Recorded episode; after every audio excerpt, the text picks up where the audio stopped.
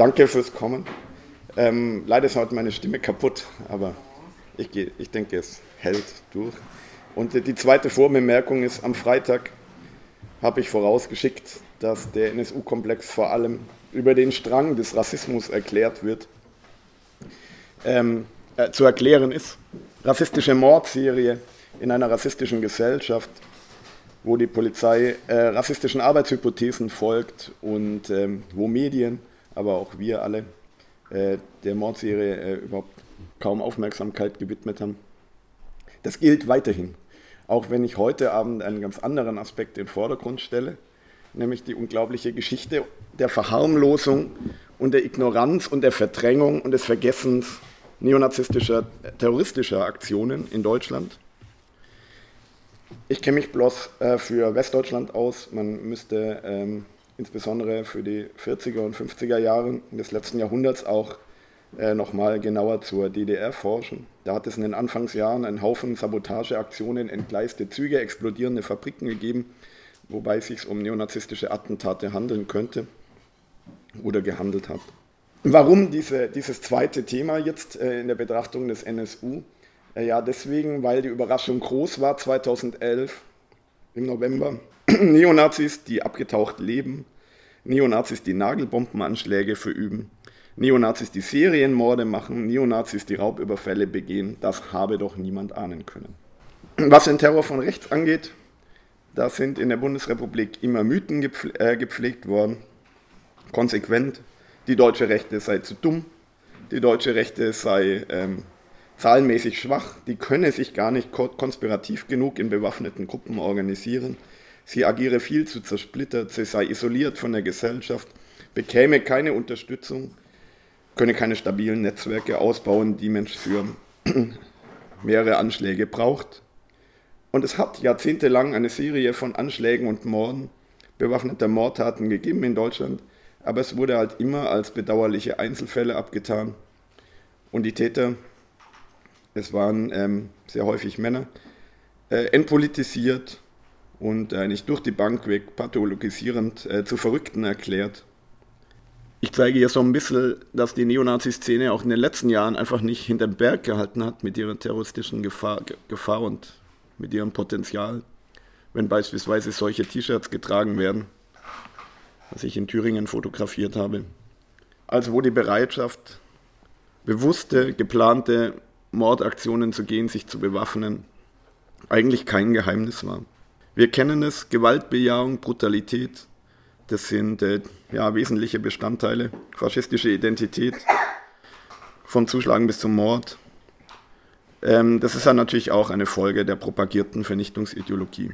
Also es sind die Mensch menschenverachtenden Anschauungen, über die ich heute reden will, die Neonazis motivieren, ähm, Schaden anzurichten, Menschen einzuschüchtern, Angst und Schrecken zu verbreiten. Und das entspricht so ein bisschen auch der offiziellen Definition von Terrorismus, dass bewusst planmäßig militante bewaffnete Aktionen durchgezogen werden, die mehr Ebenen haben als nur die Tat. Also dass noch was kommuniziert werden soll, dass noch auf was hingewiesen werden soll, dass äh, noch, ähm, ja, dass, dass noch ähm, Angst und Schrecken in breiten Teilen der Bevölkerung entsteht. Das ist eigentlich ähm, das, was man als Terrorismus definiert. Staatliche Terror- und Terrorismusdefinitionen ähm, beinhalten immer den Angriff auf staatliche Institutionen und eine Unterminierung staatlicher Stabilität, also des Systems. Das mache ich mir nicht zu eigen, denn wir werden sehen, die meisten Angriffe, die gehen nicht gegen Vertreterinnen und Vertreter des Staates, die gehen nicht auf die Destabilisierung staatlicher Strukturen, sondern auf die Polarisierung und Destabilisierung der Gesellschaft. Aus den brutalen Taten von Neonazis geht die rechte Ideologie quasi von selbst hervor.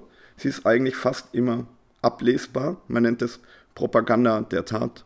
Und ähm, ich habe noch mehr solche T-Shirts fotografiert auf neonazistischen Veranstaltungen in Süddeutschland.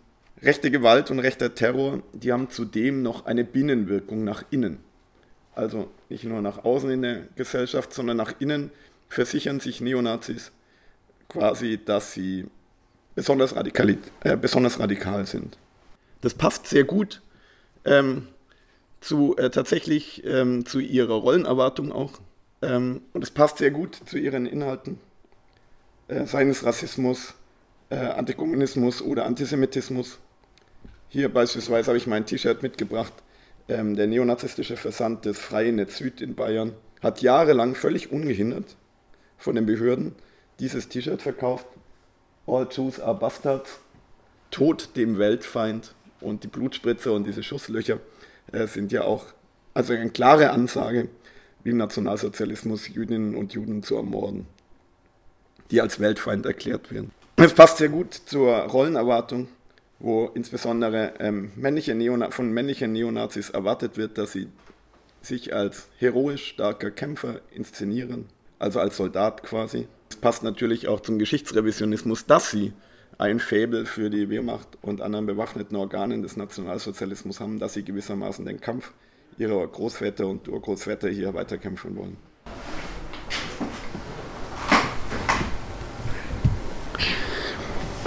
Rechter Terror hat in Deutschland zumindest eine furchtbare Tradition. Also es gibt eine Blutspur, die Neonazis seit dem Zweiten Weltkrieg hinterlassen und dahinter stehen ausgearbeitete terroristische Konzepte. In den 1930er Jahren schreibt Arthur Erhard, SS-Hauptsturmführer und Mitglied des Oberkommandos der Wehrmacht später, eine äh, Kriegsanleitung, eine Partisanenkriegsanleitung unter dem Titel Wehrwolf-Winke für Jagdeinheiten. Ähm, das ist heute noch bei Neonazi-Versenden erhaltbar. Bis ähm, ins 21. Jahrhundert hat es die NPD vertrieben in Deutschland. Es gibt es bei Amazon. Und es sind eigentlich Wehrwolf-Anweisungen für einen Guerillakrieg. Also bewaffnete Saboteure kriegen hier Infos, wie sie äh, quasi aus dem Verborgenen Anschläge und Morden begehen können. Dieses Heft wird total wichtig 1944. Ähm, Goebbels erkennt die Bedeutung dieses dann seit neun Jahren vorhandenen Hefts und sagt, ich mache jetzt eine Wehrwolf-Proklamation. Der Wehrwolf hält sich nicht an Beschränkungen, die den regulären Streitkräften, also der nationalsozialistischen Wehrmacht, auferlegt sind. Hass sei unser Gebet und Rache unser Feldgeschrei. Es passt, denn in der Militärforschung wird gesagt, dieser Kleinkrieg, also ähm, wo nicht Armeen kämpfen, sondern Einzelne, ähm, aus dem Verborgenen heraus, als, als eigentlich ähm, nicht reguläre Kombattanten äh, Morde und Sabotageaktionen verüben, ist viel, viel brutaler als der Krieg eh schon, als der konventionelle Krieg eh schon. Die Gewalt ist viel entgrenzter und die Angegriffenen sind andere. Armeen greifen ja meistens die Soldaten des verfeindeten Staates an. Im Kleinkrieg, im sogenannten Kleinkrieg, Partisanen-Guerillakrieg, werden aber äh, manchmal Unterstützungsleistungen für die eigene Großgruppe, Großtruppe gemacht, aber meistens gegen, geht es gegen den Feind, der in der eigenen Bevölkerung identifiziert wird. Also am Ende des Zweiten Weltkriegs vor allem sogenannte Kollaborateurinnen, Kollaborateure, die als innerer Feind angesprochen werden. Ähm, und es geht darum, ja, der Öffentlichkeit gegenüber so die eigene Präsenz zu beweisen. Das sagte ich ja schon. Also Goebbels hat dafür gesorgt, dass, aus, dass dieses militärische Handbuch weit verbreitet wurde am Ende des Zweiten Weltkriegs und es ist aber nicht nur eine militärische Anleitung, sondern es wurde dadurch ein Mythos geschaffen. Wehrwolf, dieses Wort stammt aus einem Roman von Hermann Löhns von 1910. Er beschreibt darin so den Partisanenkampf der Bauern im Dreißigjährigen Krieg. Also es war so ein Mythos, wann immer die Situation total verfahren ist, politische, in der Situation politischer Niederlage müssen die Einzelnen nur möglichst brutal und bewaffnet auftreten, dann könne Mensch den, das Ruder noch rumreißen. Und da merken wir, dass es Neonazis bis heute beeinflusst. Und es geht sofort los. Äh, nach 1945 ähm, wird äh, Arthur Erhardt, der dieses Heft geschrieben hat, ähm, Herausgeber der wichtigen neonazistischen Theoriezeitung Nation Europa. Äh, 1970 bringt er dieses Heft bei Nation Europa als Sonderheft raus. Ähm, und es bilden sich äh, schon wenige Jahre später erste, Paral also erste bewaffnete Verbände und Gruppen in der jungen, in, im jungen Deutschland ähm, die für den Fall einer kommunistischen Rebellion Anschläge und politische Morde planen wollen. Ähm, am 30. April 1961 explodiert am Republikdenkmal auf dem Schmierlingplatz in Wien ein Sprengsatz. Offensichtlich sollte damit ein traditioneller Fackelzug der Arbeiterinnenbewegung getroffen werden, der wegen Regen aber kurzfristig abgesagt worden war. Wir merken, die ersten Attentate, die wir in der Geschichte haben, sind anti-linke Attentate. Also es wird auf den sowjetischen Einmarsch gewartet, es werden Kommunistinnen und Kommunisten angegriffen und es folgt in Wien damals eine militante Kampagne der kleinen Gruppe von Gerd Honsig, ähm, der ist ja heute noch als Holocaustleugner bekannt und umtriebig. Und die Gruppe nennt sich Wehrwolf. Es werden so kleinere Sprengstoffanschläge gemacht auf die italienische Botschaft, auf das Büro der Alitalia, auf das Parlament, auf die US-Botschaft, es wird geschossen, auf Häusern. Beim, bei der Schussabgabe aufs Parlament hinterlassen die Täter einen Karton. Da steht drauf, die deutsche Burschenschaft wird kämpfen. Drin vergessen sie äh, interessanterweise was, nämlich das Burschenband der Markomania, was zur Aufforschung und Verhaftung führt. Am 11. und 12. Juni 1961 gibt es, ein, ähm, gibt es eine Bombenserie auf 37 Strommasten in Südtirol, der Beginn einer terroristischen Kampagne, mit der Neonazis quasi auf das Südtirol-Problem aufmerksam machen, so steht es in der Literatur. Also in der gesamten Literatur zum rechten Terror werden die Attentate in Südtirol bis 1967 sterben dabei 15 Soldaten, Polizisten, zwei Unbeteiligte und vier Nazis, ähm, werden die demonstrative Bombenanschläge genannt. Also es wird so getan, als habe man mit den Bombenanschlägen natürlich nicht Südtirol für Österreich zurückgewonnen, aber quasi eine politische Diskussion über die Diskriminierung Deutschsprachiger in Südtirol erwägt. Ich sehe das ein bisschen anders, denn die Ziele 37 Strommasten sind so gewählt, dass ein möglichst großer Schaden gleichzeitig erreicht wird. Ähm, Hochöfen und die Industriegebiete in Norditalien sollen massiv also, äh, außer Dienst gesetzt werden. Es gab noch mehr Attentate in Österreich, nicht nur in, in Südtirol. 66 nochmal ein Anschlag auf das Büro der Fluglinie Alitalia in Wien. Und bekannt ist ja eine viel frühere Anschlagsserie, dass neun Burschenschafter von Olympia und Brixia und drei deutsche Burschenschafter der Germania Erlangen eine Anschlagswelle in mehreren norditalienischen ähm, und süd süditalienischen Bahnhöfen durchführen, Rom, Trento, Rovereto, Verona klappen, ähm, aber auch auf eine Carabinieri-Patrouille in St. Martin schießen oder auf die Wachmannschaft des Kraftwerks Rabenstein im Saantal. Norbert Burger, der das Ganze organisiert, wird 1967 vom Spiegel dazu interviewt und er sagt, die Attentate seien notwendiger denn je, weil es eine echte Südtirol-Lösung nur aus einer Krisensituation herausgeben wird. Und da erkennen wir wieder eines der Ziele ähm, des rechten Terrors, also der Terror ist immer der Effekt, sagen wir, des rechten Terrorismus, ähm, ist eine Krisensituation, eine völlige Eskalation, gesellschaftliche Eskalation, gesellschaftliche Polarisierung hinzu, hinzubekommen. 1974, und das ist in Deutschland vollkommen in Vergessenheit geraten, lassen Neonazis im Italicus-Zug von Rom nach München eine Bombe explodieren, wodurch zwölf Menschen ermordet werden. In Deutschland parallel halten sich Neonazis äh, einige Jahre zurück mit terroristischen Aktionen, denn die NPD ist politisch sehr erfolgreich, sitzt in neuen Landtagen. Es wird mit dem Einzug der NPD in den Bundestag gerechnet und da gilt offensichtlich Zurückhaltung. Also man will es jetzt politisch versuchen. Nachdem die NPD ähm, nicht in, es nicht schafft, in den Bundestag äh, einzuziehen, es fehlen nur wenige Stimmen, ähm, verlassen die meisten Neonazis den Plan, mit der NPD den Umsturz zu schaffen und bauen aus dem Ordnerdienst der NPD, der militant Linke und Antifaschisten angegriffen hat und auch Menschen ermordet hat, Wehrsportgruppen auf. Die bekannteste ist die Wehrsportgruppe Hengst, die es ab 1969 gibt. Ähm, eigentlich die, und die wichtigste, in Deutschland wird aber hauptsächlich die Wehrsportgruppe Hoffmann erwähnt. Ähm, und der, ähm, man sieht hier, ähm, wo Karl-Heinz Hoffmann im fränkischen Ermreuth 400 ähm, Frauen und Männer, da durften Frauen mitmachen, Frauen und Männer quasi militärisch ausbildet und unter Waffen setzt. Wir merken, da geht es plötzlich um was anderes. Das ist eine öffentliche Aktion, da gibt es ein Heft, was man abonnieren kann, da gibt es öffentlich ähm, angekündigte Trainings und da kann man Mitglied werden. Das ist nicht der Untergrundkampf, der Kleinkrieg, sondern da wird versucht, tatsächlich militärische Stärke zu kriegen. Also 400 Leute militärisch auszubilden und unter Waffen zu setzen. Und das ist quasi eine Ausnahme. Ähm, dass es so geht, also es funktioniert klassisch nach dem Befehl von, ähm, nach dem Prinzip von Be Befehl und Gehorsam.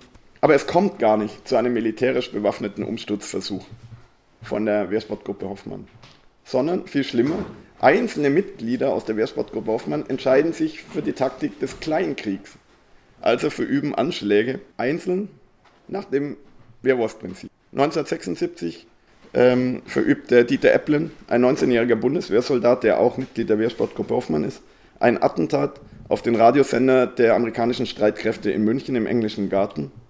Das Attentat geht gewissermaßen schief, denn er selber wird dabei verletzt, ähm, schwer verletzt. Das, äh, am Gebäude entsteht nicht so viel Schaden. Und wir merken, die Neonazis, die ändern ihre politischen Ziele, immer passend zur gesellschaftlichen Kampagne. Denn jetzt geht es gegen amerikanische Streitkräfte, die werden als Besatzer angesprochen. Oder es geht äh, Neonazis gegen die sogenannte Amerikanisierung, also ein antiamerikanisches ähm, Gebräu.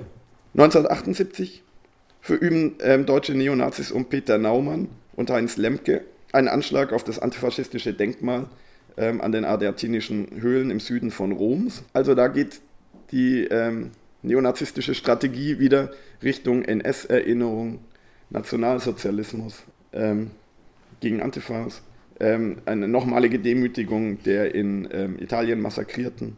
Und 1979 versuchen sie, Fernsehmasten, ähm, also Anschläge auf Fernsehmasten zu begehen, um die Ausstrahlung der amerikanischen Fernsehserie Holocaust in Deutschland zu verhindern. Da ist also sehr schnell wieder umgeschenkt worden auf antisemitische, terroristische Aktionen.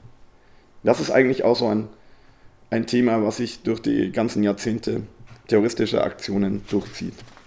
Am 19. Dezember, äh, am 26. September 1980 legt Gundolf Köhler eine aus dem Material einer britischen Werfergranate gebaute Bombe am Ausgang des Oktoberfests in Papierkorb. Egal wie das jetzt im Einzelnen abgelaufen ist, bei der Detonation sterben zwölf Festbesucherinnen und 211 werden zum Teil schwer verletzt. Ähm, Gundolf Köhler wird auch äh, lebens also tödlich verletzt. Und Gundolf Köhler war nicht nur in der Wehrsportgruppe Hoffmann aktiv, sondern auch im Hochschulring Tübinger Studenten, den es eine Nazi-Gruppe, die es heute noch gibt. Ähm, der Spiegel schreibt damals, die würden ideologisch ein Gebräu aus kaum kaschierten Rassismus, dumpfem Antikommunismus aus CSU und Freikorps-Programmatik teilen. Die Behörden sagten schnell und bis heute, das sei kein politisch motiviertes Attentat, ähm, das sei ein Einzeltäter, der an jenem Tag durch eine Juraklausur gefallen sei und quasi in suizidaler Absicht hier ähm, dieses Attentat begangen haben. Verbindungen zum Attentat der von NATO Stay-Behind-Gruppen mit durchgeführten ähm, Riesenmassaker im Bahnhof von Bologna, 85 Tote, seit 2015 mit dem Prozess ja ähm, quasi bearbeitet, werden genauso wenig ernst genommen wie die beispielsweise äh, am Tatort umtriebigen äh, Agenten von fünf Landesämtern für Verfassungsschutz weiß man einfach zu wenig. Seit neuestem ist das Verfahren wieder aufgenommen von der Bundesanwaltschaft, interessanterweise unter Leitung ähm, Jochen Weingartens, desjenigen Staatsanwalts, der die Anklageschrift im NSU-Prozess mit fabriziert hat. Der ähm, Terror von rechts ist aber schnell wieder ein antisemitischer. Ähm, Karl-Heinz Hoffmann, Chef der Wehrsportgruppe Hoffmann, hat auch den NSU-Prozess äh, besucht. Wollte ich mal zeigen. Gibt es vielleicht doch auch noch äh, eine interessante Tradition traf sich mit Ralf Vorlebens Verteidigerin Nicole Schneiders vor dem äh, Gerichtsgebäude, habe leider nur diese schlechten Handyfotos machen können. Es äh, kommt zu einem antisemitischen Attentat. Am 19. Dezember erschießt ein Wehrsportgruppe Hoffmann-Mitglied mit einer Pistole von Karl-Heinz Hoffmann in Erlangen Schlomo Levin, den Rabbi der jüdischen Gemeinde in Nürnberg und Erlangen und dessen Lebensgefährtin Frieda Poschke. Die Polizei ermittelt lang, also monatelang innerhalb der jüdischen Gemeinde Erlangens nach dem Täter, weil sie dort angebliche mafiöse Intrigen wittert. In den Medien erscheinen unfassbar ähm, hetzerische Artikel gegen den erschossenen Shlomo Levin. Der sei ein Lügner, wird behauptet, der habe ähm, behauptet, unter Moshe Dayan im Sechstagekrieg gekämpft zu haben, was nicht stimmen würde.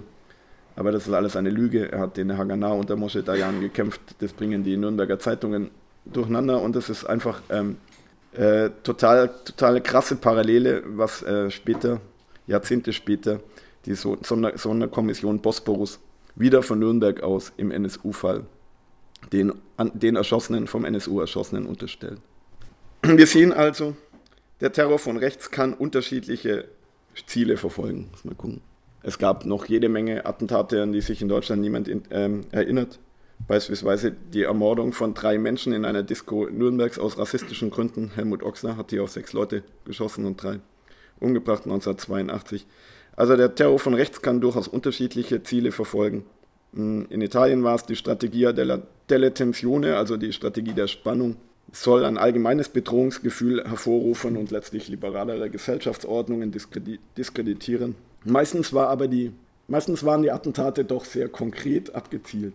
Also die Ermordung von Migrantinnen und Migranten hier in der Disco beispielsweise oder 1973 planten deutsche Neonazis ein Flugzeug auf der Route von Stuttgart nach Berlin zu entführen, um damit die Freilassung des Hitler-Stellvertreters Rudolf Hess aus dem äh, alliierten Kriegsverbrechergefängnis in Berlin-Spandau zu erpressen. Andere Neonazis wie hier Helmut Ochsen in Nürnberg nehmen die nationalsozialistische Unterscheidung von lebenswert und nicht sogenannten unwerten Leben in die eigene Hand Und sie gehen einfach mit Gewalt gegen alle vor, die nicht ins nationalsozialistische Weltbild, Volksgemeinschaftsweltbild passen.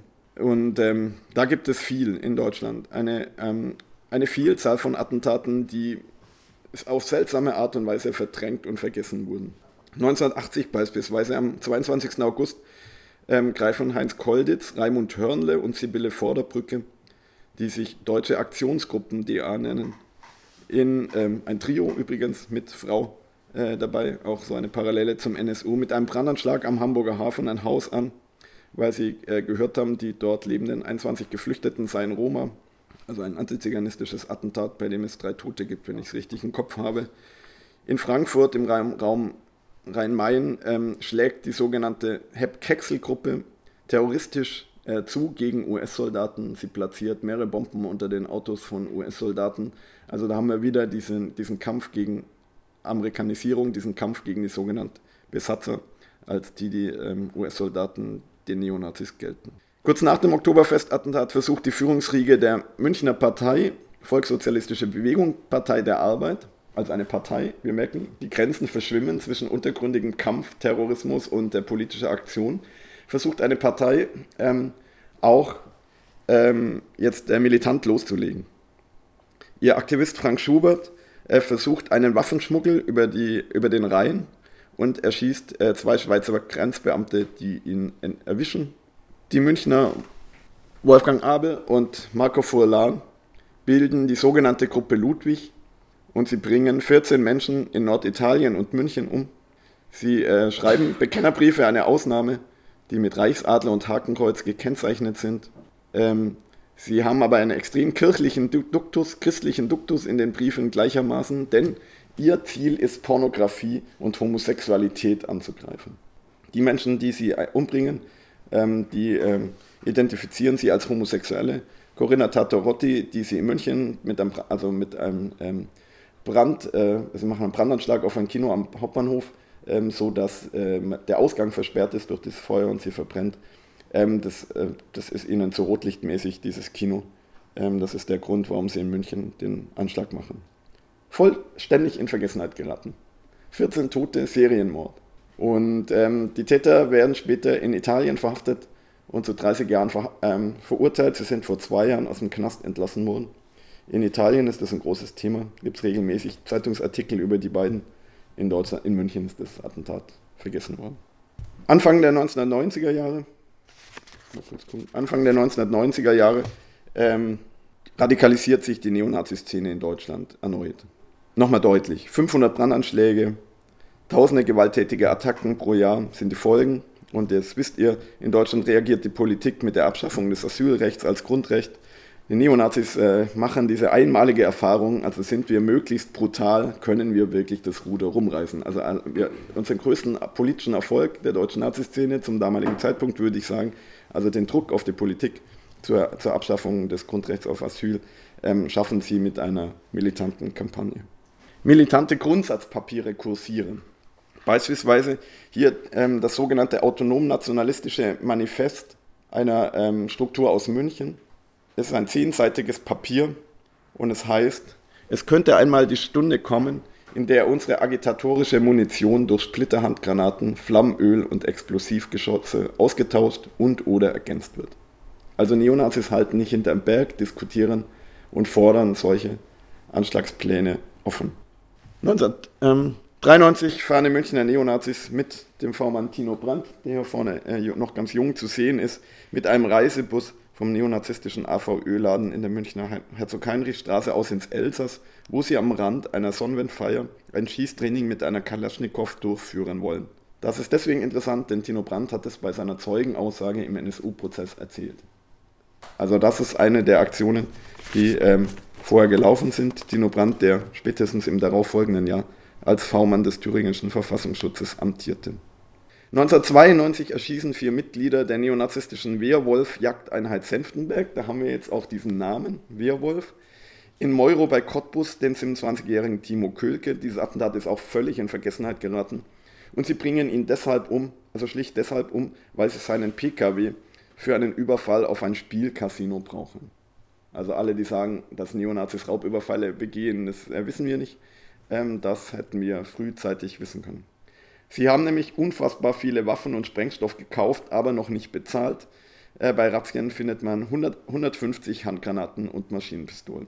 Der Bundesgerichtshof entscheidet später, dass die Gruppe nicht einmal als kriminelle Vereinigung einzustufen sei, denn, Zitat, ähm, sie zeigten lediglich ein geradezu jungentümliches Interesse am Hantieren mit Sprengkörpern. Deswegen ist es natürlich eine Geschichte der Verharmlosung, die ich hier erzähle. 1994 schickt die neonazistische bajuwarische Befreiungsarmee aus Österreich, also ähm, Franz Fuchs, der kennt ihr euch wahrscheinlich besser aus als ich, eine Briefbombe an die in München lebende Fernsehmoderatorin Arabella Kiesbauer und an Dietrich Sammet, den Bürgermeister von Lübeck, ähm, den stellvertretenden Bürgermeister von Lübeck. Damit ist es auch ein, eine Geschichte des Rechtsterror in Deutschland, finde ich. 1995, wisst ihr, verübt Franz Fuchs dann den äh, Sprengfallenattentat von Oberwart, äh, wobei vier Menschen ermordet werden, in antiziganistischer Absicht. Der amerikanische Neonazi und frühere Ku Klux Klan-Aktivist Louis Beam veröffentlicht im amerikanischen Neonazi-Blatt The Seditionist, das heißt der Aufrührer, das Konzept des sogenannten führerlosen Widerstands, Leaderless Resistance. Es geht darum, dass sich organisierte Kleingruppen allein durch ihre Ideologie verbunden fühlen, nicht durch eine hierarchische oder organisatorische Struktur, die zerschlagen werden könnte. Führungskader gibt es nicht, Befehle sind überflüssig und das Konzept wird unter anderem über die sogenannten Kriegsberichte-Videos in der deutschen Nazi-Szene verbreitet.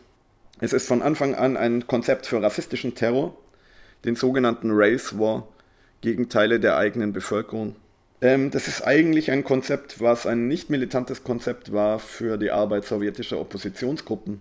Aber das hat eben Louis Beam und andere zu einem terroristischen Konzept ähm, weiterentwickelt in den USA und es hat sehr, sehr schnell, sehr schnell auf Sympathien in der deutschen Nazi-Szene gefolgt, äh, gefolgt. Die Nationalistische Front bildet tatsächlich gleich solch Zellen, ähm, sie fordert vermehrt Wehrwolf-Aktivitäten, sie rufen zur Abrechnung auf, bildet kleine geheime Gruppen, greift die feindlichen Strukturen an. Ab 1991 kursieren eh in der deutschen Naziszene drei Bände, von angeblich vier vorhandenen, aber wir kennen nur drei, drei Bände gleich dieses terroristischen Handbuchs Eine Bewegung in Waffen, in dem es heißt, der Wehrwolf ist also die extremste Form der psychologischen Kriegsführung mit einer innenpolitischen Sprengwirkung, die es zu nutzen gilt. Also da bezieht man sich tatsächlich ganz schnell wieder auf ähm, das historische Vorbild.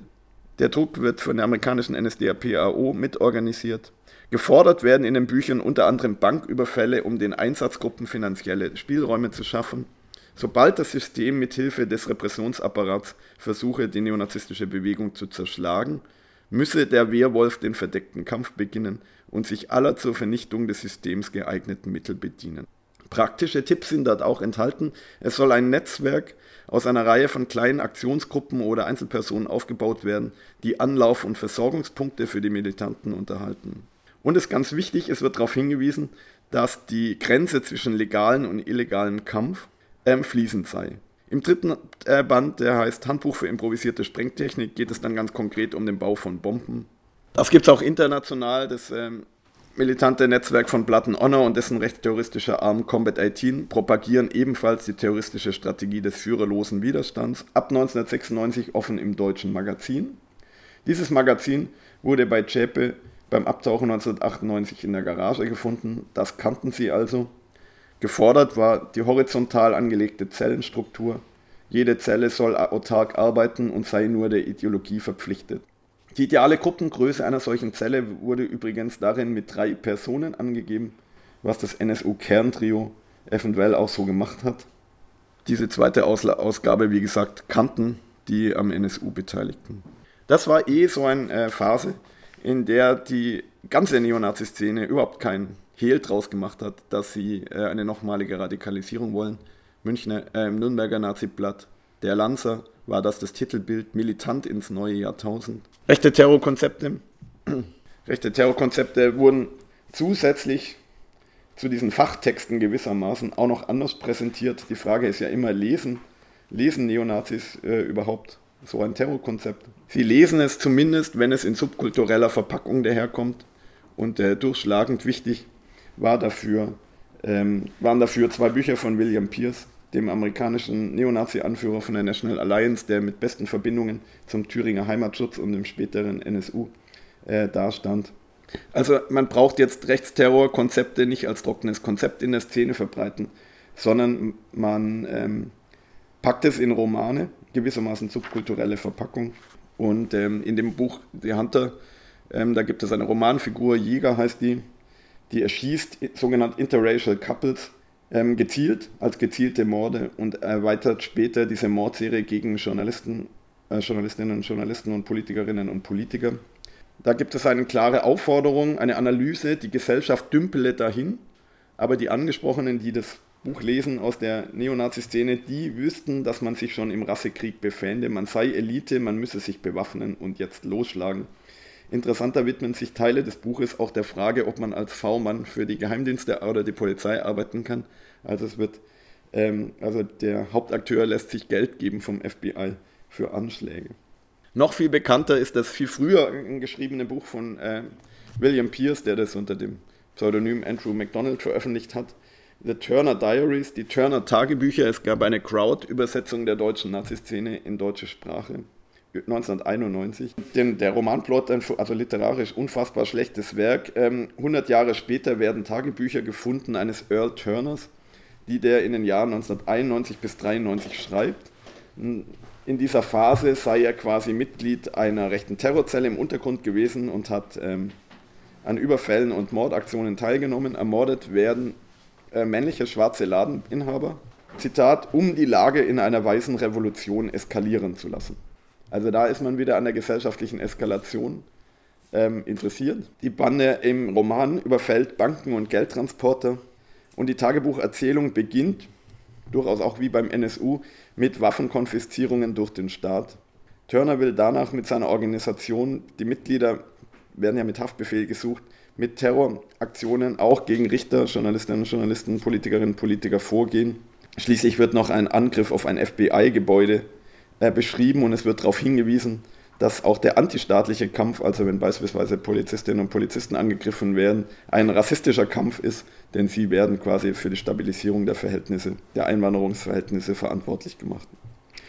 Der Roman tritt dann total ab. Am Ende gibt es ähm, äh, ethnische Säuberungen in Kalifornien. Ähm, aber es wird nochmal deutlich gesagt, Terror muss möglichst willkürlich erscheinen, er muss schockieren. Ähm, dann hat man den meisten Effekt dann äh, werden die Menschen mit, so heißt es Zitat, verfehlten Gedankengängen brechen. Die Leserinnen und Leser haben also quasi, wenn sie das Buch durchgeackert haben, was echt anstrengend ist, eine Radikalisierung mitgemacht und den Skrupelabbau zu tödlichen Aktionen hin erlebt. Ähm, es ist, wie gesagt, ein völkischer Rassismus als Grundlage und ähm, dieser Roman spiegelt offensichtlich teilweise exakt das Denken der hiesigen Neonazis wider, sieht man, weil es erstaunliche Parallelen zum Handel des NSU gibt. Und es ist so, dass dieses Buch beim im NSU-Prozess angeklagten Ralf Wohleben gefunden wurde und es wurde auch in Dateien auf dem Computer des im NSU-Prozess angeklagten André Eminger gefunden. Der hatte es aber nach der Selbstenttarnung des NSU gelöscht. Also er erkannte den Zusammenhang. Ähm, aber das hat diese Leute motiviert. Im NSU-Prozess äh, hat der Vorsitzende Richter äh, eine ganze Reihe Neonazis nach diesem Buch gefragt und der Bedeutung dieses Buchs. Und äh, ein Plattenonnerkader hat gesagt, dieses Buch war total begehrt. Nicht, weil es so selten war, das gab es bei jedem Konzert äh, stapelweise, sondern weil alle dieses Buch haben wollten. Da steht beispielsweise drin, der Feind, den wir bekämpfen, beabsichtigt ganz und gar die rassische Grundlage unserer Existenz zu zerstören. Keine Entschuldigung für unser Scheitern wird irgendwelche Bedeutung haben, weil das nur eine wimmelnde Horde belangloser Mulattenzombies zu hören bekäme. Also nur so viel, dass er den, den Rassismus erkennt. Es werden aber praktische Tipps gewissermaßen in Romanform vermittelt. Die vierköpfige Einheit mietet eine, eine Wohnung unter falschen Namen. Sie beschaffen sich Fahrräder, ähm, um sich fortzubewegen. Und das große Problem ist Geld. Ähm, sie sagen, dass man sich die Menschen, die man umbringt, genau aussuchen muss. Man soll äh, besonders stigmatisierte Menschen aussuchen, denn dann seien die Ermittlungen der Polizei nicht so ähm, stringent.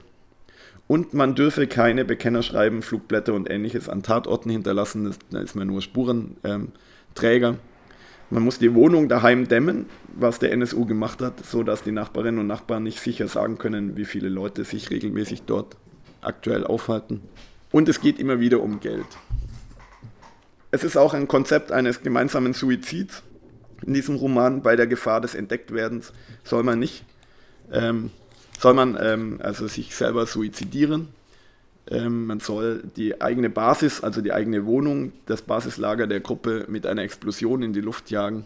Und ähm, als letzte Tat wollen sie einen Streifenwagen aus dem Hinterhalt äh, überfallen, um noch mehr für Unsicherheit also zu sorgen. Also sehr viele Parallelen, die wir beim NSU finden. Ich bin nicht sicher, dass das eine Blaupause für das Handeln des NSU war, sondern ähm, William Pierce, der oft in Thüringen war, spiegelt einfach in diesem Roman wieder, wie Nazis halt zur damaligen Zeit getickt haben. Und es hat Neonazis begeistert, international, von Timothy McVeigh und äh, über Robert J. Matthews und David Copeland bis zu Kai Diesner. Timothy McVeigh hat am 19.04.1995 eine Autobombe hier in Oklahoma vor einem Verwaltungsgebäude gezündet. 168 Menschen wurden ermordet, 800 schwer verletzt. Und er, er ließ ganz bewusst die Turner-Tagebücher in seinem Fahrzeug liegen. Kai Diesner, der deutsche Neonazi, der auf einen linken Buchhändler und auf Polizeibeamte geschossen hat, weil er sich bei der PDS für eine antifaschistische äh, Arbeit rächen wollte, ähm, sagte in einem Interview, mit einem Neonazi-Fan sein. Jeder sollte erkennen, wie die Welt da draußen wirklich ist. Er kann sich letztendlich nur für unsere Sache entscheiden. Die Turner-Tagebücher sagen und zeigen alles, was von Wichtigkeit ist. Lasst sie uns in die Tat umsetzen. David Copeland ähm, verübt 1999 in London innerhalb von 14 Tagen drei Nagelbombenanschläge und äh, aus rassistischen und homophoben Motiven. Ähm, in einem während der Haft geführten Interview mit der BBC äh, sagt er das hier. Also verweist er auf die Turner Diaries. Wenn Sie die Turner Diaries gelesen haben, wissen Sie, dass es im Jahr 2000 einen Aufstand geben wird und all das. Rassische Gewalt auf der Straße. Mein Ziel war politisch, ich wollte einen Rassekrieg in diesem Land auslösen. Also wir merken, eine fiktive Romanerzählung hat schon mal ganz schön viel ähm, Mord und Totschlag ausgelöst und es geht noch weiter. Denn ähm, also an William Luther Pierce wird in der deutschen Nazi-Szene regelmäßig erinnert, also und an sein Buch Turner Diaries, das ist total wichtig. Denn in den USA gründet Robert J. Matthews in den 1980er Jahren diese Gruppe, die im Roman natürlich nur fiktiv geschildert ist, die Order, der Orden, wirklich, als rechtsterroristische Gruppe. Also er baut alles, was in dem Buch passiert, quasi nach. Ähm, sie ermorden den jüdischen Radiomoderator und DJ Alan Berg in einer gezielten Hinrichtung. Sie rauben aber auch Banken aus, nutzen Waffen mit Schalldämpfern, ähm, alles erbeutete Geld stecken sie in neonazistische Bewegungen, in den White Aryan Resistance von Tom Metzger. Sie bekennen sich nie zu den Taten, ähm, damit die Mitglieder noch länger unerkannt im Untergrund leben können. Und die Order entwickelt eine krasse Manie, Waffen und andere Beweismittel von Taten äh, bei sich aufzubewahren, obwohl man natürlich dadurch äh, kriminalistisch belastet werden könnte. Die Tatwaffen werden als quasi religiöse Reliquien für später aufbewahrt und wir merken, ähm, sie wollen Helden für ein späteres Publikum sein. Äh, bei The Order dominieren also weniger strategische Ziele, sondern sie wollen eher so ein bisschen den, nach dem Ruf der Gruppe schauen. Das ist der Hintergrund für ihre Morde. Bei den Morden wird richtig gehend exekutiert. Wenn es Polizeieinsätze gibt, wird aber nicht sich der Weg freigeschossen. Es äh, gibt äh, hier anders als beim NSU sehr schnell einen Fahndungserfolg der Behörden. Nach äh, wenigen Monaten hat das FBI die Tatwaffe identifiziert und ähm, will die Gruppe aus, ausheben. Man findet in der Basis der Gruppe äh, Zeitungsartikel, die von jeder Tat gesammelt wurden, in so einer Art Archiv. Auch das ist eine furchtbare Parallele zum NSU. Und als die Polizei zugreifen will gegen Robert J. Matthews, ähm, begeht er Suizid und brennt seine Hütte nieder. Also, Heldentod, sterben und einen möglichst großen Schaden verursachen, das ist quasi ähm, sehr wichtig. Es wird in äh, diese Gruppe, diese terroristische Gruppe wird in deutschen Nazi-Fansein abgefeiert. Hier im nordrhein-westfälischen Heft Der Förderturm. Und hier ähm, im Neonazi-Heft The Aryan Law and Order aus dem Erzgebirge, was der im NSU-Prozess angeklagte André Eminger äh, rausgibt, heißt es in einem Artikel über The Order, es handelt sich hierbei aber nicht um eine neue Bewegung, die mit den anderen konkurriert. Nein, hier handelt es sich um Elitekämpfer, die aus den besten Leuten der verschiedenen Bewegungen, die schon existierten, dieses komische Deutsch ist original. Es ist eine neue Art des Kampfes einer Untergrundbewegung. Also André Imminger feiert ähm, die Order ab in seinem Fansein und als sein Bruder Mike Imminger im NSU-Prozess aussagen soll, er sagt er nicht aus, weil man als Bruder im in der deutschen Strafprozessordnung ein Verweigerungsrecht hat, da kommt er mit diesem T-Shirt. Brüder schweigen. Natürlich bezieht es sich darauf, dass er gegen seinen Bruder nicht aussagt, aber Brüder schweigen ist auch der deutsche Namenszusatz der amerikanischen Terrororganisation The Order. Also streng genommen hieß die nämlich nicht nur The Order, sondern The Order Brüder Schweigen, hatte einen deutschen Namenszusatz aus dem Treuelied der SS ähm, abgeleitet. Jetzt solch Romane ähm, oder subkulturell verpackte Terrorkonzepte hatten mit Sicherheit viel, viel mehr Verbreitung, waren viel, viel zugänglicher für Neonazis. Und ähm, das gilt genauso für die Publikation, Publikationen des militanten Platten-Online-Netzwerks. Das war ja wegen Rechtsrock-Veranstaltungen subkulturell höchst angesehen bei vielen Neonazis. Und da gab es auch Publikationen, die als regelrechte Anleitungen für die militante Szene gelesen werden können. Beispielsweise das Platten Honor Field Manual aus dem Jahr 2000. Also Erik Blücher, er hat das geschrieben unter dem Namen Max Hammer. Er schildert äh, die terroristischen Aktionen der arischen Bruderschaft in den USA und die Taten des sogenannten Laserman in Deutschland und äh, Skandinavien. Der Laserman ist ein deutsch-schweizer Neonazi gewesen. John Wolfgang Alexander Ausonius geborener Zaug aus Würzburg. Ähm, er hat von August 1991 bis ins darauffolgende Jahr in Stockholm zehn Mordanschläge auf zufällig ausgewählte Migrantinnen und Migranten äh, begangen. Er hat am Anfang so ein Gewehr oder Revolver mit Laserzieleinrichtung benutzt, was ihn den Namen Laserman eingebracht hat. Nach den Anschlägen, zu denen immer mit, Mietfahrzeugen gefahren ist, hat er nie Bekennerschreiben oder ähnliches ähm, veröffentlicht. Alle Opfer hatte er zufällig ausgewählt und die Attentatserie hat unfassbar viel Angst und Schrecken unter Migrantinnen in ganz Skandinavien ausgelöst. Er hat auch 20 Banken zur Eigenfinanzierung ähm, überfallen. Jedes Mal ist er auf einem Fahrrad gef äh, geflohen. Er lebte unter falschen Identitäten, benutzte Mietfahrzeuge. Er floh letztendlich vor der Entdeckung durch die Polizei über Dresden nach Frankfurt am Main, wo er auch nochmal einen Mordanschlag begangen hat. Ähm, dem ist die Polizei nie richtig nachgegangen. Das ist erst jetzt post-NSU passiert und in Kürze beginnt, also im September soll der neue Prozess gegen den sogenannten Laserman wegen dem Frankfurter Mord endlich äh, beginnen. Es gab noch ein anderes Buch von ähm, Blood Honor, The Way Forward.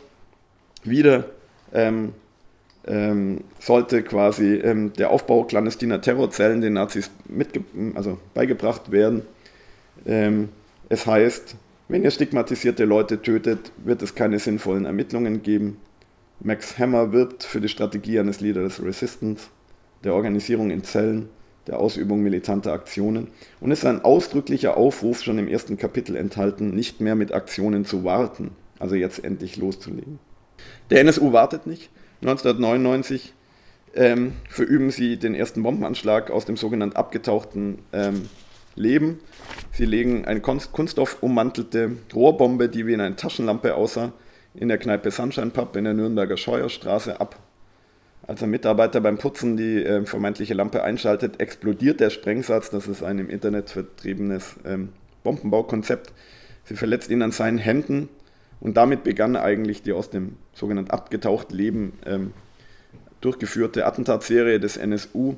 In bayerischen Zeitungen ist dieses Bombenattentat eigentlich nur wenige Zeilen wert. Im bayerischen Verfassungsschutzbericht für das betreffende Jahr 1999 steht, Rechtsterroristische Strukturen sind nicht bekannt geworden. Eine Strategiedebatte über eine gewaltsame Beseitigung des politischen und gesellschaftlichen Systems in Deutschland findet von rechts derzeit nicht statt.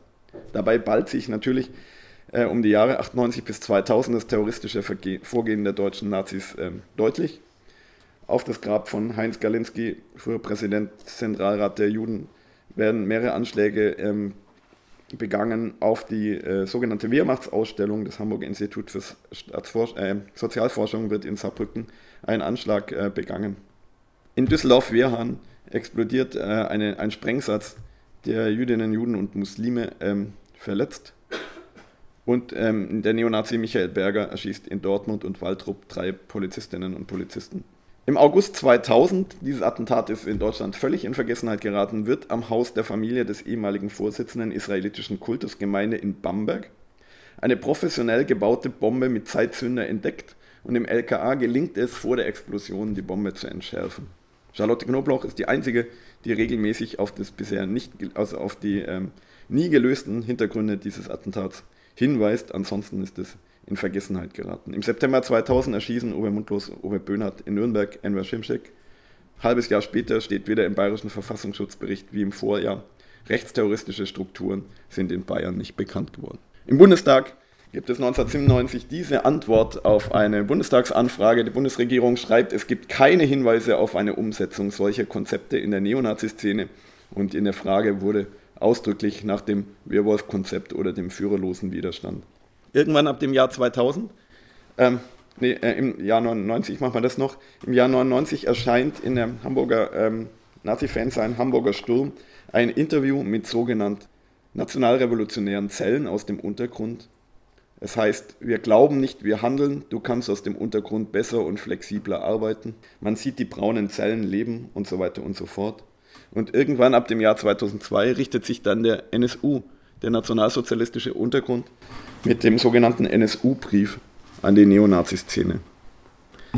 Die Aufgaben des NSU heißt hier, bestehen in der energischen Bekämpfung der Feinde des deutschen Volkes und der bestmöglichen Unterstützung von Kameraden und nationalen Organisationen. Der NSU, der also von der Bundesanwaltschaft als abgeschottete Gruppe dargestellt wird, wendet sich öffentlich per Brief an bekannte Neonazis und neonazistische Projekte und Fanseins und wirbt, Zitat, für entschlossenes, bedingungsloses Handeln und neue Wege im Widerstandskampf. Jeder Kamerad sei gefragt, auch du, gib dein Bestes, Worte sind genug gewechselt, nur mit Taten kann ihnen Nachdruck verliehen werden. Wir kennen es, ähm, diesen Aufruf, ja auch aus dem Bekennervideo des NSU, in dem es heißt, auf dem zweiten Chart heißt, der nationalsozialistische Untergrund sei ein Netzwerk von Kameraden, mit dem Grundsatz Taten statt Worte. Solange sich keine grundlegenden Änderungen der Politik, Presse- und Meinungsfreiheit vollziehen würden, würden die Aktivitäten weitergeführt. Also es, das ist natürlich erst 2011 bekannt geworden, aber der NSU-Brief ist 2000, ab, äh, ab dem Jahr 2002 verschickt worden. Auch Raubüberfälle gehörten in den vergangenen Jahrzehnten zu den zentralen Bestandteilen rechtsterroristischer Aktionen. Ende der 1970er Jahre hatten die Nuclei Armati Rivoluzionari in Italien Raubüberfälle durchgeführt, um Waffen und Geld zu beschaffen. In Deutschland plante die Braunschweiger Gruppe von Paul Otte und Hans-Dieter Lepzin Banküberfälle. Und bei der Aktionsfront Nationaler Sozialisten Michael Kühnens in Hamburg blieb es nicht nur bei ähm, Planungen, man gründete eine Wehrwolf-Gruppe und überfiel 1977 schon eine Zweigstelle der Hamburger Sparkasse. Mit weiteren Überfällen auf Gaststätten, Bundeswehrsoldaten und ein Bauunternehmer in Köln wurden Waffen und Geld für die Durchführung terroristischer Aktionen beschaffen. Mindestens ähm, zwei Mitglieder der Wehrsportgruppe Ruhrgebiet überfielen im April 1979 eine Volksbank-Filiale in Bochum. Frank Schubert aus München überfiel im Oktober 1980 eine Bank in Zwingenberg. Andere Mitglieder der Volkssozialistischen Bewegung Deutschland attackierten im September 1981 als Kommando Schubert eine Bank in Rennerott, Nordrhein-Westfalen. Und als Kommando Omega starteten fünf VSBD-Mitglieder um Friedhelm Busse im Oktober 1981 von München aus zu einem erneuten Bankraub in Nordrhein-Westfalen, wurden jedoch äh, verraten und kurz nach der Abfahrt von der Polizei gestellt. Östlich von München, Putzbrunner Straße, hat es eine Schießerei gegeben, bei der zwei Neonazis ums Leben gekommen sind. Die rechtsterroristische Herb-Kexel-Gruppe, ich schilderte sie schon mit ihren Anschlägen gegen amerikanische Soldaten, überfiel in Erlangen, Hungen, Ortenburg, Neunkirchen und Nidda Banken, und erbeutete insgesamt 630.000 Mark. Ähm, einzelne Gruppenmitglieder sollen zudem einen Überfall auf die Sparkasse Rünneroth äh, begangen haben, das ist aber nie zu einer Verurteilung gekommen. Markus Mössler von der Kameradschaft Ulm überfällt in Ulm drei Banken und einen Sexshop und erbeutet mehr als 100.000 Mark. 50.000 Mark sollen davon in ein neonazistisches Zentrum in Rheinland-Pfalz ähm, geflossen sein. Und bekannt ist in Deutschland auch der Fall des ähm, früher stellvertretenden NPD-Vorsitzenden von Baden-Württemberg, Alexander Neidlein. Der hat 1993, weil er Geld für eine Reise nach Südafrika brauchte, ähm, ein Postbank in Lübeck überfallen, wo er 8500 Mark erbeutete. Also kriminelle Geldbeschaffungsaktionen sind in der Naziszene gar nicht so selten. Sie gelten ähm, als Logistikstaaten natürlich zu den zentralen Elementen des Rechtsterrors. Also diese Überraschung, die es da über den NSU gibt, weil sie 15 Raubstraftaten begangen haben, ähm, kann ich nicht nachvollziehen. Und es gibt noch mehr. Natürlich soll Geld beschafft werden für die eigenen Aktionen und Geld für den eigenen Lebensunterhalt, Geld für die Bewegung. Aber die Überfälle bedeuten auch, dass man aus dem Untergrund hervortreten muss. Bei einem Banküberfall wird man fotografiert, wie hier Uwe Mundlos, Uwe Böhnhardt. Bei einem Banküberfall tritt man den Beschäftigten, Kundinnen und Kunden gegenüber. Da muss man also quasi Gesicht zeigen, wenn auch vermummt. Und äh, die Neonazis hatten, die Frage ist ja, woher können Neonazis Banküberfälle begehen? Sie hatten sich explizit vorbereitet. Im Thüringer Heimatschutz wurde dieses Buch gelesen, Der totale Widerstand von Major von Dach. Äh, ein Schweizer Militärhandbuch, Kleinkriegsanleitung für jedermann heißt es. Das ist auch so ein Hit in der Nazi-Szene bis heute. Ähm, und äh, da wird äh, detailliert ähm, die Geldbeschaffung, also ähm, ja, empfohlen und auch beigebracht. Es gibt noch ähm, Michael C., den V-Mann aus der Umgebung des NSU, der sich im engsten Umfeld des NSU bewegt. Der hat auch aus diesem Buch ähm, terroristische Konzepte in seinem äh, Fansein zitiert. Also wir sehen, dass das wirklich ähm, von durchschlagendem Erfolg war. Dieses, dieses Buch haben sie ernst genommen. Als Geldquellen werden darin Überfall und Plünderung von Bahnschaltern, Postämtern, Banken und verstaatlichter Verkaufsläden empfohlen. Eventuellen moralischen Bedenken wird entgegengetreten, Zitat, habe hierbei keine Hemmungen, denn du schädigst ja nicht Mitbürger, sondern den Pseudostaat. Auch in dem Buch, was ich vorher gezeigt habe, eine Bewegung in Waffen, werden Bankraube und Überfälle ähm, empfohlen. Enteignungen werden die da genannt, Enteignungen in der Vorbereitungsphase des Kleinkriegs. Ähm, vor allem Bes Waffenbesorgung, Sprengstoffbesorgung, Geldbesorgung wird als Enteignung be ähm, bezeichnet und es wird dann nochmal ideologisch aufgeladen, denn es heißt in eine Bewegung in Waffen. Es ginge nicht nur um den materiellen Schaden beim Feind, dass man Geld und Waffen klaut, sondern um die moralische Beeinträchtigung. Im Gegensatz zu Sabotage, Enteignungen, Geiselnahmen und Attentaten, wo der Werwolf aus dem Verdeckten heraus operiert, stellt er sich seinem Widersacher hier zum bewaffneten Kampf. Und ich habe ja schon erwähnt, dass auch im fiktiven Roman The Turner Diaries äh, eine Serie von Überfällen auf Banken und Geldtransporter zur Versorgung der eigenen Strukturen beschrieben ist. Ja, die ähm, Mitglieder des NSU sind nie ähm, äh, also als äh, Verdächtige in der Bankraubserie äh, rund um Chemnitz und Zwickau in Verdacht geraten. Das ist äh, wirklich äh, bitter, denn man hätte es nach den ganzen Erfahrungen ähm, wissen können. Es gab internationale Verbindungen, ähm, beispielsweise ähm, zu Eckhard Weil, der in Österreich aktiv wurde. 1970 ähm, hat Eckhard Weil schon mal in Berlin auf einen Wachsoldaten am russischen Ehrenmal geschossen, also eine antikommunistische, antisowjetische Tat. Er gründet die sogenannte Europäische Befreiungsfront EBF. Und ähm, er will, die EBF will eigentlich ähm, in Südtirol auch Anschläge auf Stromversorgung und in Deutschland Anschläge auf Stromversorgung begehen. Sie begehen zumindest nachgewiesenermaßen einen Brandanschlag auf das äh, Büro der Sozialistischen Einheitspartei in Westberlin. Und als sie fliehen müssen, 1979, tauchen sie in Österreich unter. Es folgt 19, im Juli 1980 eine Anschlagsserie auf die Häuser von Jüdinnen und Juden in Wien, unter anderem bei Simon Wiesenthal. Dazu nennen sie sich Aktion Neue Rechte. Mindestens acht Mittäter, die da in Wien und Salzburg loslegen als Ausnahme zu dem, was ich heute überhaupt erzähle, lassen Sie Flugblätter an einem Tatort liegen. Die Flugblätter heißen Kauft nicht bei Juden. Also ein deutliches Bekenntnis zur antisemitischen ähm, ja, Ausrichtung, aber eine Ausnahme in der in rechtsterroristischen Szene. Es geht so weiter. In den Jahren vor Selbstenttarnung des NSU. Ähm, Im Oktober, ich muss kurz überlegen, ähm, es gibt die ähm, 2000, ich muss kurz nachdenken, ist 2005. 2005 wird die Wehrsportgruppe Samerberg in Bayern aufgedeckt und es sind, werden 120 scharfe Waffen und Kriegswaffen beschlagnahmt. Das LKA äh, postet dieses Bild bis heute unter neonazistische terroristische, rechtsterroristische Gruppe auf seiner Homepage. Der Bayerische Verfassungsschutz hingegen behauptet, es hätte nie terroristische Anschläge geben sollen, die Waffen hätten nur dem Posieren und der Selbstdarstellung gedient. Von einem Verfahren gegen die Beteiligten hören wir nie was, das scheint alles mit Strafbefehl ähm, abgearbeitet zu, ähm, worden zu sein. Es geht weiter, dass Neonazis in Süddeutschland, wo ich halt arbeite, ähm, sich weiter ausbilden. Peter Kienesberger, der Rechtsterrorist, der in Südtirol viele Attentate begangen hat und in Nürnberg im gewissermaßen im Exil lebt, veröffentlicht, äh, verkauft in seinem Buchdienst Südtirol ähm, Bücher, die sich militärischer Ausbildung widmen, wie hier radikale Combat Cheese Techniken von Siegfried Hübner, so ein Standardwerk. Erst vor kurzem fliegt die sogenannte Bamberger Gruppe auf. Wir kennen diese Neonazis von Pegida-Aufmärschen und aus der Neonazi-Partei Die Rechte. Sie beschaffen sich eine 9mm Pistole und äh, Kugelbomben. Und äh, bevor es zu Anschlägen kommt, äh, wird diese Gruppe von der Polizei hochgenommen. Wie gesagt, sie sind nicht irgendwie Sonderlinge, sie sind nicht äh, unbekannt, sondern sie sind eigentlich täglich, alltagstäglich im Münchner und bayerischen Nazi-Szene aktiv, aber im Hintergrund setzen sie offensichtlich auch auf eine bewaffnete Kampagne. Einige Gruppen sind ja auch zerschlagen worden, beispielsweise die Old School Society. Die Besonderheit, eine Gruppe, eine rechtsterroristische Gruppe, die mit Facebook-Account und Postfach zu erreichen war, ähm, deswegen natürlich auch zerschlagen wurde. Ähm, aber wir merken, dass Neonazis offensichtlich nicht unbedingt äh, strenger Repression unterliegen, sonst äh, hätten sich das ja nicht getraut. Also so ein Auftreten öffentlich ähm, zu machen. Also sich beispielsweise zu zeigen, wie sie mit äh, nicht legal äh, vorhandenen Waffen schießen. Derzeit läuft in Dresden noch der Prozess gegen die Bürgerwehr Freital.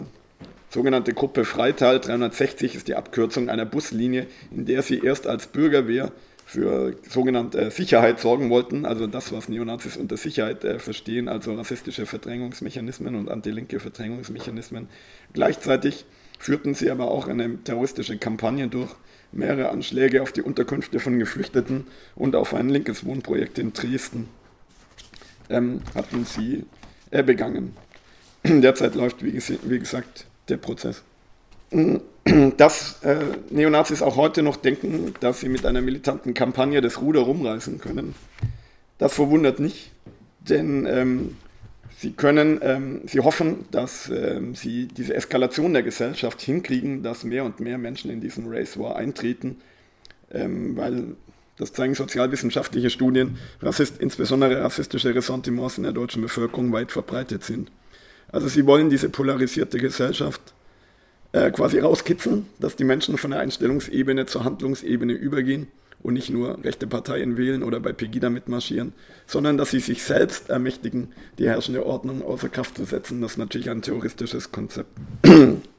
es ist so, dass äh, tatsächlich derzeit wieder in einer Panikmache und dramatischen Absurd absurden Übertreibung, das wisst ihr ja, äh, rechte Gruppen, insbesondere die Bedrohung der Volksgemeinschaft äh, durch Verlust der völkischen ethnischen Homogenität ähm, ausmachen. Also ein wirklich ähm, äh, Panikmache betreiben, sagen, wir gehen jetzt vom Vorbürgerkrieg in den Bürgerkrieg über, jetzt gilt wie noch nie. Ähm, die gewaltpraktizierende Szene ist einfach viel größer, als, je, als sie je war in Deutschland. Die Netzwerke sind vorhanden, die Rechtsterrorismus ermöglichen.